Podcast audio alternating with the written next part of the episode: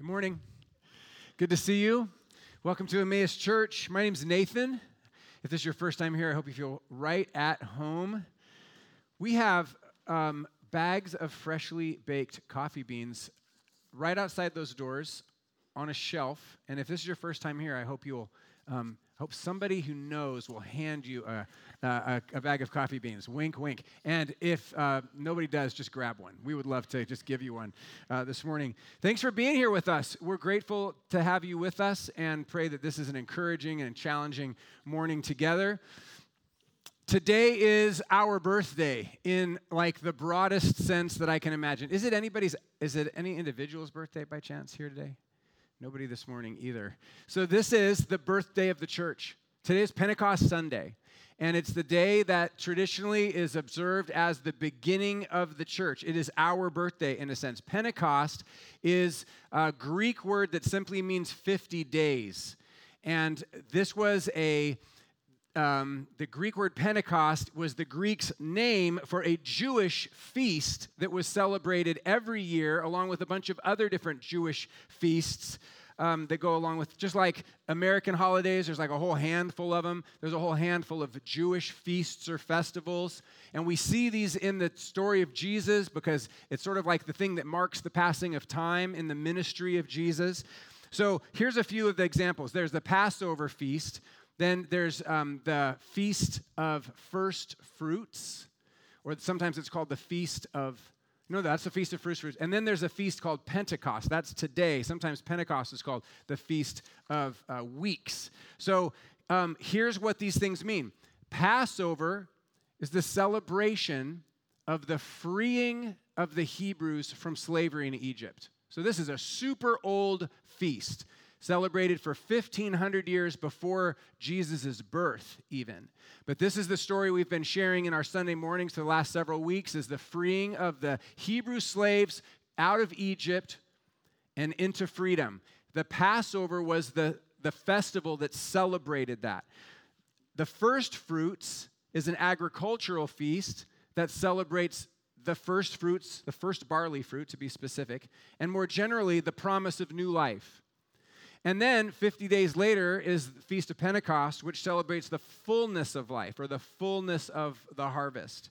So here's the three kind of big ideas from the feasts that characterize this time of year from a Jewish and then becomes a Christian perspective freedom, new life, and full life. Freedom from the old life, new life, and then fullness of life. Now, here's where it gets really interesting, okay? By the time of Jesus, these feasts have been celebrated for 1,000 to 1,500 years.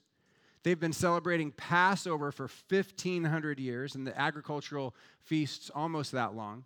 These feasts were culturally significant for the people, they were spiritually significant for the people, and they had been for like a thousand plus years. But then there's more to, more to the story still to be told there's this whole nother layer of significance that is yet to be revealed, and it's revealed through the ministry of Jesus. Here's a question What feast were Jesus and his disciples celebrating the night before he was killed, when they had the Last Supper? Do you remember what the supper was? Did anyone know this?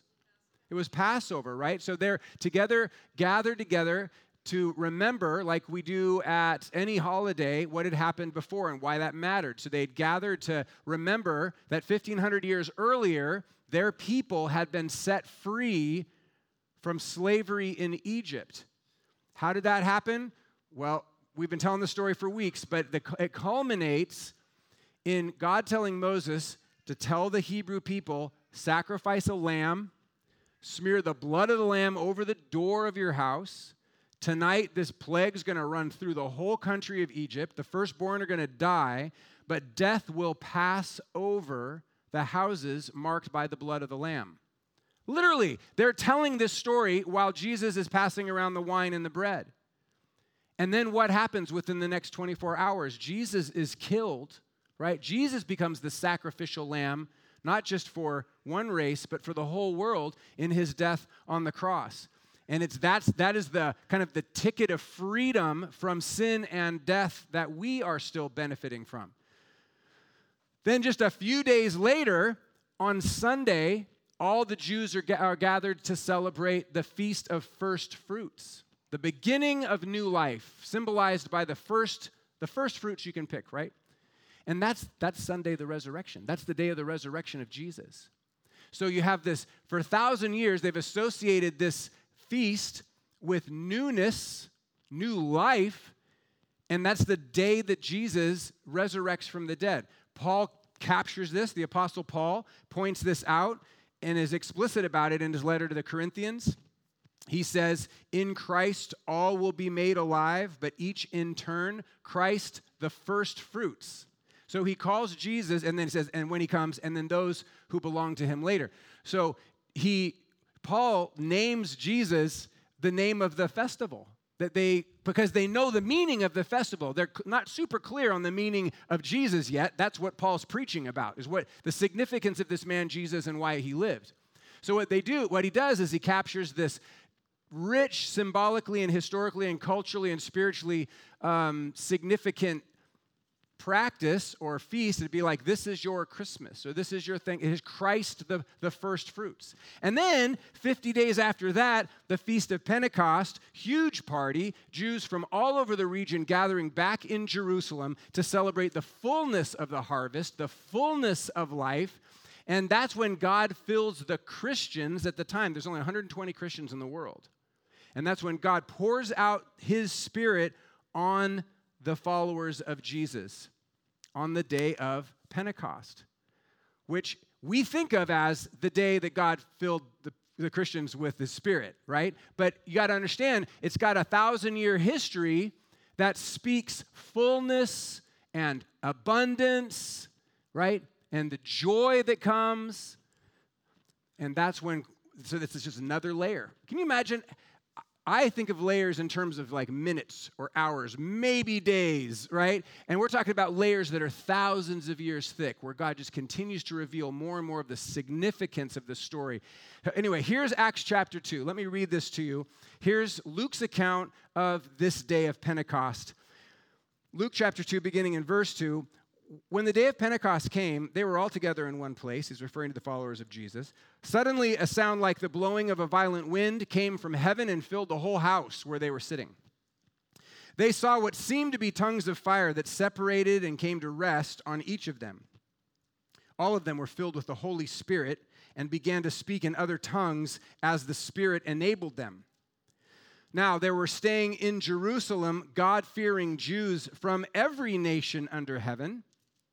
Why are they staying there? Because it's Pentecost feast, right? It's a big party. When they heard this sound, a crowd came together in, be- in bewilderment because each one heard their own language being spoken. Utterly amazed, they asked, Aren't all of those who are speaking Galileans? There was a region in the north called Galilee. That's where Jesus is from. The fishermen that he recruits, they're from Galilee. They've got an accent. They know Galileans. They stand out like sore thumbs. The weird thing is, all these Galileans are all speaking languages from, then he, Luke names 15 different world areas, all of which are hearing their, these languages proclaiming the wonders of God. We hear them declaring the wonders of God in our own tongues, is what they say. Amazed and perplexed, they asked one another, What does this mean? So you got a whole bunch of faithful Jewish pilgrims who have come to Jerusalem, the holy city, and they hear the wonders of God, which they believe. They're there as God fearing Jews. The weird thing is, they expected to hear the wonders of God proclaimed in the native tongue, Hebrew. They're hearing the wonders of God. Imagine you. Um, you know, one of these, there's the diaspora, right? The Jews have been spread out all over the place. So as they go to like an Arab, uh, an Arab country where they speak a completely different language, they come back. They expect to hear the wonders of God being proclaimed in Hebrew, but they hear it proclaimed in the language of the country from which they just came, and then so on and so on. So they're just like, what is going on? Some people say it's because the it's because those Jesus people are drunk.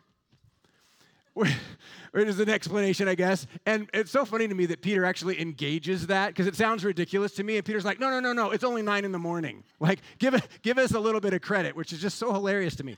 And then Peter, and this is what's so wild about Peter 52 days ago. It's easy to lose track of this narrative, isn't it? It's only been 52 days since Peter, paralyzed by fear, denied any association with Jesus whatsoever, denied even knowing Jesus. It was only 52 days before this day. Now, filled with the Holy Spirit, Peter stands up in front of this multinational crowd in the most religiously intense city in the world and says, Let me explain this to you. And he preaches so powerfully that 3,000 Jews embrace Jesus as their Messiah and become Christians. And the church is born, right? It's birthday to the church. This is how it goes. So, these three feasts, which were long established in the culture of the Jews, are now fulfilled and now even overflowing with new significance. You got the death of Jesus, Passover, the birth or the, the resurrection of Jesus on Easter, and then the Holy Spirit filling the disciples on Pentecost, and the church is born. So it's this fuller understanding of the significance of this Jewish feast called Pentecost that we and all Christians around the whole world and throughout time celebrate today as the birth of the church of Jesus. The birth of, we might put it like this if church is like a word that's just picked up too much mud along the road for you, if this is the birth of the community of followers of Jesus marked by love and power, right? Not just a bunch of people remembering Jesus as somebody who lived and died and, and isn't relevant anymore, but the, the birth of a community which has continued to be animated by the power that Jesus relied on in his ministry, which is the very power of God his Father. So I want to, I hope that we can see Pentecost as not just one of any kind of random list of holidays that we might kind of point to, but I hope that we can see it as part of a greater story, um, part of a holistic message that's being told throughout history and then proclaimed by the church and hopefully lived out by the church continually. We've printed in your sermon notes this circular diagram and this is old news for many of you and brand new, never even heard of this for many of you. This is called the Christian calendar. There's all kinds of calendars, right? There's the Gregorian calendar and the Alexandria Alexandrian calendar. We visited Ethiopia. I think I've told you some of you this story before. I think we visited Ethiopia, Steve and I, in 2013, but there it was like 2006 because it's a different calendar and it was a month that we'd never even heard of or something like that. So the, the Christian church has a calendar as well. Here's a summary of how that calendar works. New Year is kind of upper right hand corner. The new year for the Christian calendar begins the first Sunday of Advent. It's a season that prepares for the birth of Christ, which we celebrate on Christmas, right? Then follow this is big picture. Then there's a season called Epiphany, which means I see it or I recognize the reality of it. There's two stories that are celebrated on Epiphany the wise men coming and recognizing the divinity of the baby Jesus. Sometimes you have a little set in your house that depicts that. They recognize who Jesus is. Another traditional story told in Epiphany is the baptism of Jesus. That's significant because the voice from heaven says, This is my son whom I love, and I'm pleased with him. So we, oh, I see who this Jesus is. And then Jesus begins his ministry, which is just three years of epiphanies all over the place, people recognizing who Jesus is. After Epiphany comes this long season. It's not a feast, though, it's a fast. It's a season of fasting. It's called Lent. It culminates in the day of Jesus' assassination, which is Good Friday. It's followed by Easter, the day of the resurrection. And so then we have this long season of feasting, which just actually ended last week, the season of Easter, but then we just roll into another feast, uh, and that's the season of Pentecost. And I want you to see two things here. See that about half of the year you're rehearsing the story of Jesus' birth to resurrection.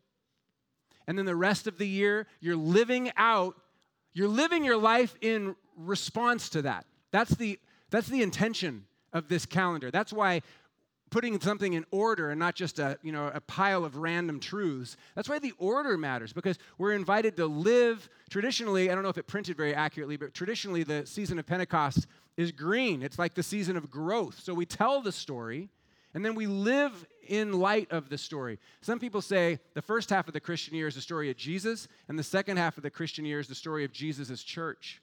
And that's the story that's still being told. And we just repeat it because we just go deeper and deeper and deeper into it all of the time. So the big question that runs like a current from today until you like start pulling out Christmas decorations in a few months is this question, how do we live in light of that story?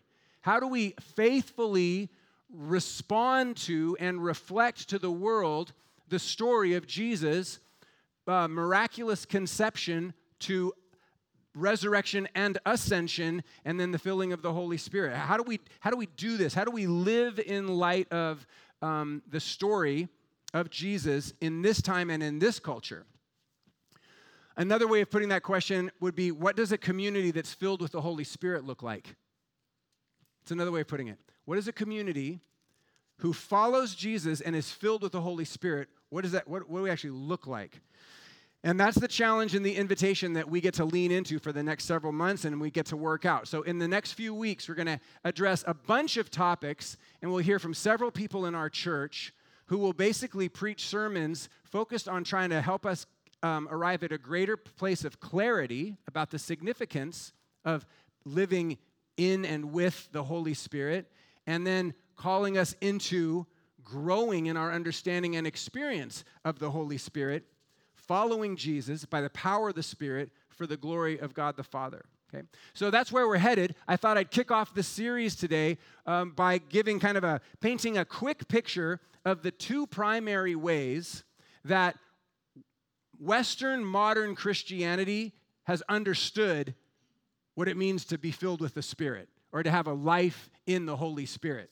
And, and that may seem kind of specific and but it's so broad i had to like come at it from one angle right? So this fascinates me and, and i wanted to share this with you. Mostly i would say the modern western church has ignored the holy spirit. I mean compared to most of christian history the modern western and by, by modern and western i'm thinking of christian traditions in europe and north america like in the last four or five hundred years. Okay. since the protestant reformation mostly we have ignored the Holy Spirit. Because mostly the church, you could argue, you can make an argument that the church has been more influenced by the Enlightenment, by the Industrial Revolution, by modernist thinking, by scientific method. So anything mysterious, anything supernatural, anything spiritual is inherently suspicious for we educated, sophisticated moderns, right? So as a result, we've largely ignored the Holy Spirit. There's even a tradition in the American church that's spread all over the world, in my opinion, unfortunately. It's called cessationism. And it's the teaching that the role of the Holy Spirit, the active role, the active life of the Spirit, and the gifts of the Spirit ceased. That's where cessation comes from. Ceased after the apostles' death. Once they got the Bible written, they say, that's all we need. It's like a, people joke that their Trinity is Father, Son, and Holy Bible. Um, it's not. It's not the Trinity. All right. It's so. So there's a whole. There's even a tradition. They're they're they're Christians. I mean, they love Jesus, but they they have completely ignored um, the role of the Holy Spirit. I don't believe the Western Church has done a great job teaching about the Holy Spirit or experiencing, demonstrating what it looks like to have a life in the Spirit, but there are exceptions. And I hope that we can lean into these exceptions and grow in this area. There are whole Christian tribes, and ours actually is one of them. Emmaus is part of the Church of the Nazarene. It's one of the churches which has held up the role and the, um, the, the identity of the Spirit and the role of the Spirit in community life and in walking with Christ as a critical piece of the whole story. Several others have done the same thing. But of those groups, traditions, denominations, movements, which have held up to a, a relatively robust view of the Holy Spirit, they kind of come down into two categories. One group focuses on the, the, the Spirit is here to fill us with love. And the other group says to be filled with the Spirit is to be filled with power. So you got your love people and you got your power people. Now, this is a huge broad stroke generalization to try to make a point but, but this is this is what i want to invite you to consider for a second. In other words what does it mean to be filled with the holy spirit? Some say it means to be filled with love and some say it means to be filled with power. Let me talk about the love group for a second. Maybe you can identify this is like, like a personality test. You can decide i think i'm a lover or uh, i am a power.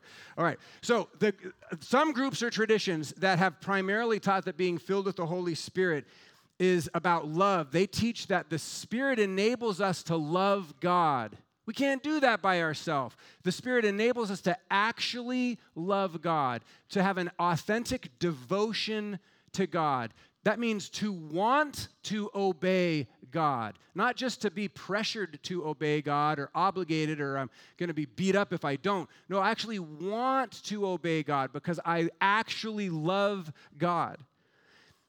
These spirit filled love people root this understanding in the Bible.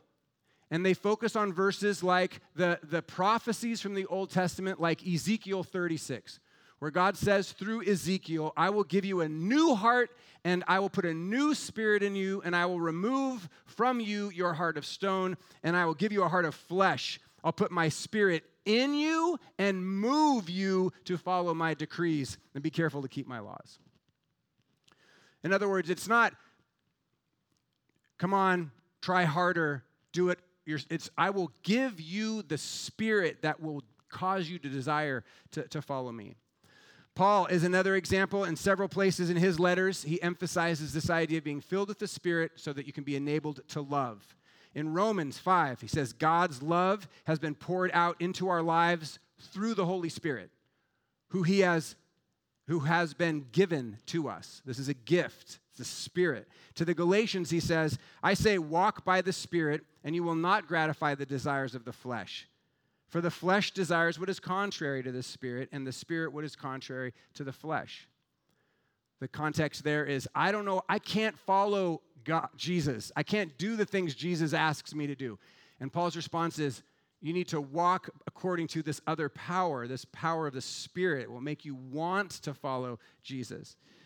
To the Thessalonians, Paul writes, May God Himself, the God of peace sanctify you through and through, like set you apart thoroughly. May your whole spirit, soul, and body be kept blameless at the coming of our Lord Jesus Christ. It's this idea of complete surrender, right? Complete abandonment, complete devotion to God.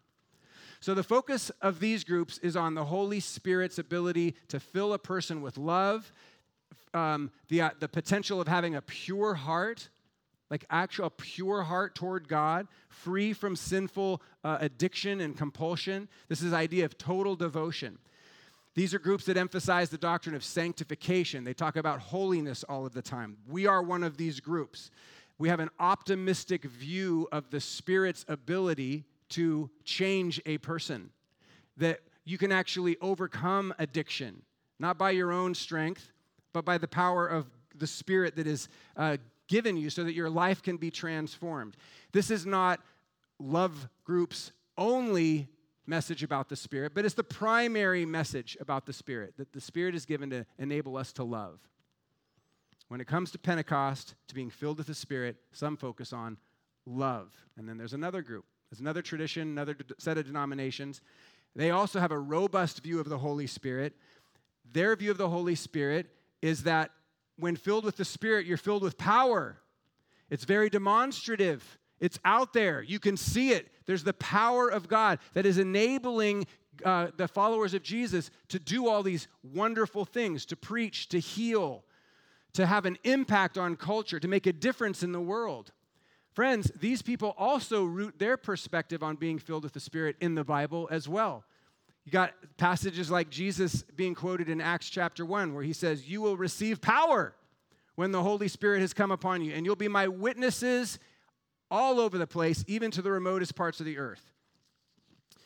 And Acts is filled with story after story after story. Acts 19, when Paul placed his hands on them, the Holy Spirit came on them and they speak with they speak in other tongues and they prophesied. They were enabled by a power that is not their own to speak a language that they didn't even learn in school and to tell the truth, to prophesy, to speak the, the, the word of God. This is a mysterious supernatural power. Paul talks in several places about being um, filled with gifts of the Spirit. To the Corinthians, he says, Each one of you has been given the manifestation of the Spirit for the common good. And then he lists spiritual gifts like hospitality, mercy, faith, healing, preaching, teaching. You've been given these gifts, these powers to do more effective work in the world. It's for the common good, is what he's saying. Other passages refer to preaching in the power of the Spirit, discerning the will of God by the power of the Spirit, healing people by the power of the Spirit, casting out demons by the power of the Spirit, standing ba- bravely in the face of persecution by the power of the Spirit. So when it comes to Pentecost, this other group says, when it comes to being filled with the Spirit, it's all about power. Right? So the natural tendency of the people who focus on being filled with the Spirit is about love. The natural tendency is to talk about the internal. It's to talk about the heart, right? Your condition, your relationship with God.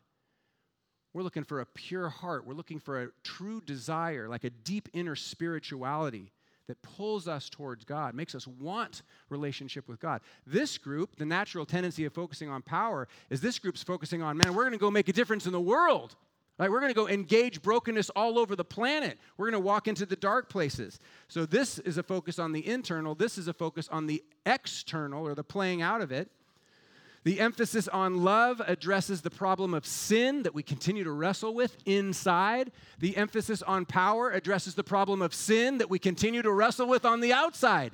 All these societal sins and, and racism and, and, and problems of justice and things like that. So, which is it? yes. Is it love or is it power? When you're filled with the Holy Spirit, should you be expected to love, be filled with love, or to be filled with power?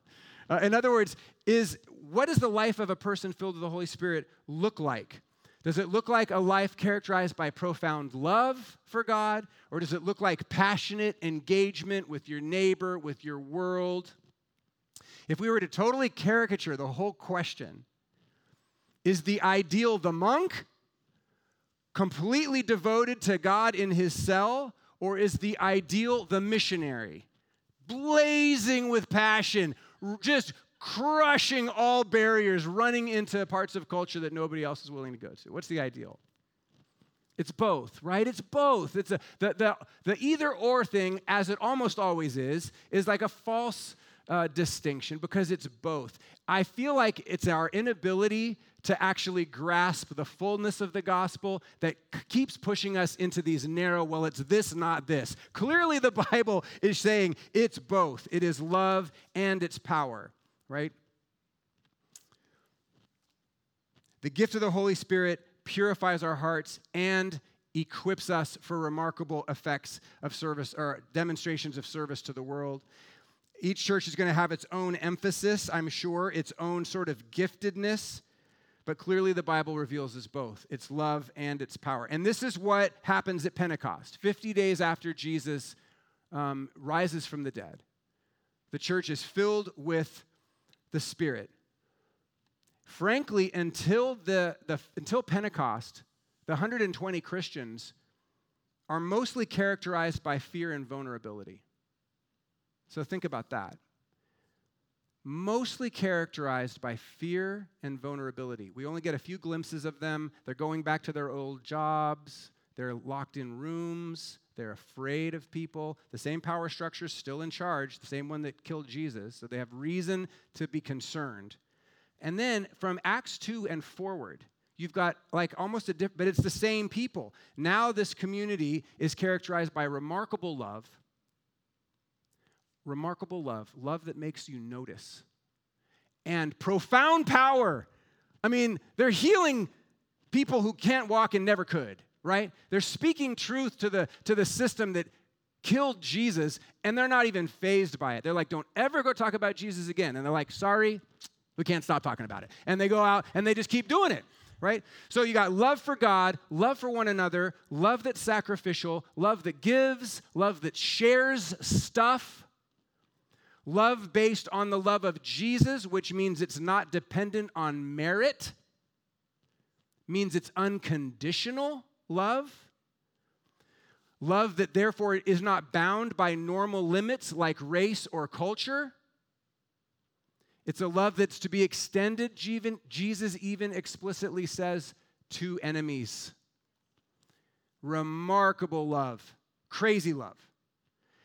And not just love, but profound power. And not power as we might think of it in terms of political power or military power, not power that is flavored at all by fear or death or assault or punish, right? It's this power, it's this life giving power. It's this generative power. It's this power to bring something that didn't used to exist into being. It's the power to heal, power to serve, power to stand against evil in confidence. It's a more organic power than most of the power we see on TV with explosions and yelling. It's like the power of a seed that can become a sycamore tree. It's this powerful power, uh, but it's a different kind of power. Okay, here's the summary the way of Jesus is the way of love, right? That's what he demonstrates. The way of Jesus is the way of love, and the way of Jesus is the way of power.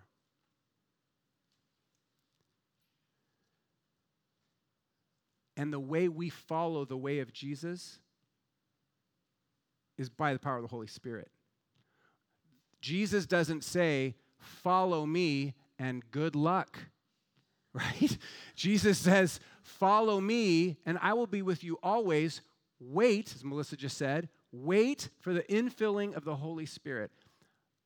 I will enable you to follow me. And not to get into the deep theological weeds too far, but this is what Jesus did his whole life on earth anyway. He kind of surrendered his own access to his own divinity and he lived dependent fully on the Holy Spirit to model for you and I how to faithfully follow God. So we're, we're being called to do the same thing Jesus did. People are like, well, of course he did it. He was Jesus. Well, he also depended on the Holy Spirit like we, for, for that season of his life, like we are called to as well. Friends, finally, here's why this is good news. Okay, here's why this is good news. If you need a stronger, more potent, more consistent love for God, you can ask God to be filled with His Spirit, with His Holy Spirit. That's good news. If you need a more um, generous love for your neighbor, for your spouse, for your kids, the message isn't, come on, bro, get off your problem. No, it's ask the, the, ask the God who loves you to fill you with His Holy Spirit to enable you to be filled with love and the ability to do what He's called you to do. That's why this is good news. Do you need love? Ask God to fill you with His Holy Spirit. And secondly, this is good news because if you need power to serve, if there's a need and you're aware of it and you're like, I don't think I can actually engage this, or you're exhausted, and, and or you're ill equipped it's not the end of the story because you can ask God to fill you with His Spirit, to empower you by His Spirit. Amen. So here's what I've tried to do this morning I've tried to basically uh, create a, a, short history of the Pentecostal church, uh, of the holiness movement within modern Christianity, which typically falls into churches that land in two categories there's the love kind of churches, and there's the power kind of churches. And what I'm telling you this morning is this I need both. Like now, I need both. I need a full dose of the love and I need a full dose of the power. And this week, as I was praying through this, I was thinking about it like this I need a love that is more powerful. Okay, that's what I need. I need a love for people that is more powerful than my selfishness, than my resentment, than the thing they said to me three weeks ago that makes it hard for me to love them, right? I need a love that is more powerful. And I also need power that is more loving, right? Because I mean, I can win a debate. I'm just, I can. I can convince, I can raise my voice. I, I don't need more of that. I need a power that is more loving. I need, I need more um, powerful love. That's what I need. And I need, um, I need a love that is, I need a power that is more loving. Love and power. So, in the coming weeks and throughout this season of Pentecost, we're going to be exploring what it means to live in the Spirit of Jesus, to be filled with the Holy Spirit. And what I want to do this morning, friends, is simply ask you to join me, write it down in your journal, put it on a sticky note in your fridge, I don't know, whatever it takes, to, I, I want to invite you to join me in a prayer that I'm going to pray this summer. This is going to be my summer prayer. God, please fill me with your Holy Spirit. Fill me with your Holy Spirit. This is not a once and done thing, despite what some have taught. G, or Paul teaches Be continually filled with the Holy Spirit. That's what Paul says. Be continually filled. We are leaky buckets. We leak Holy Spirit everywhere, right? You can be filled with the Holy Spirit in the morning, and your kid comes out of his bedroom, and you're like, "Er," and you're like, you need to be filled with the Holy Spirit continually. There's no shame in that. We need to be just continually breathing this in. Friends, that's the solution. It's, it's at least the solution to any problem that is rooted in a lack of love or a lack of power. That covers a lot of my problems, frankly. So, would you join me with that? Let's pray this summer to be a church that is filled with the Holy Spirit, characterized by love and power. Let's pray to be families that are filled with the Holy Spirit, characterized by love and power. Let's pray to be individuals who are filled with the Holy Spirit of God, full of love, full of power. Amen? Amen. God, we look to you for help. We want to engage, we want to cooperate, we want to be disciplined, we want to do the hard things. But at the end of the day, it's not by our own power. And we're not trying to generate love all by ourselves. I pray for grace um, for us as individuals and for us as a church community, that more and more, increasingly, we would be characterized by love and power, that we would be filled with the Holy Spirit. In Jesus' name, to the glory of God the Father, amen. Amen.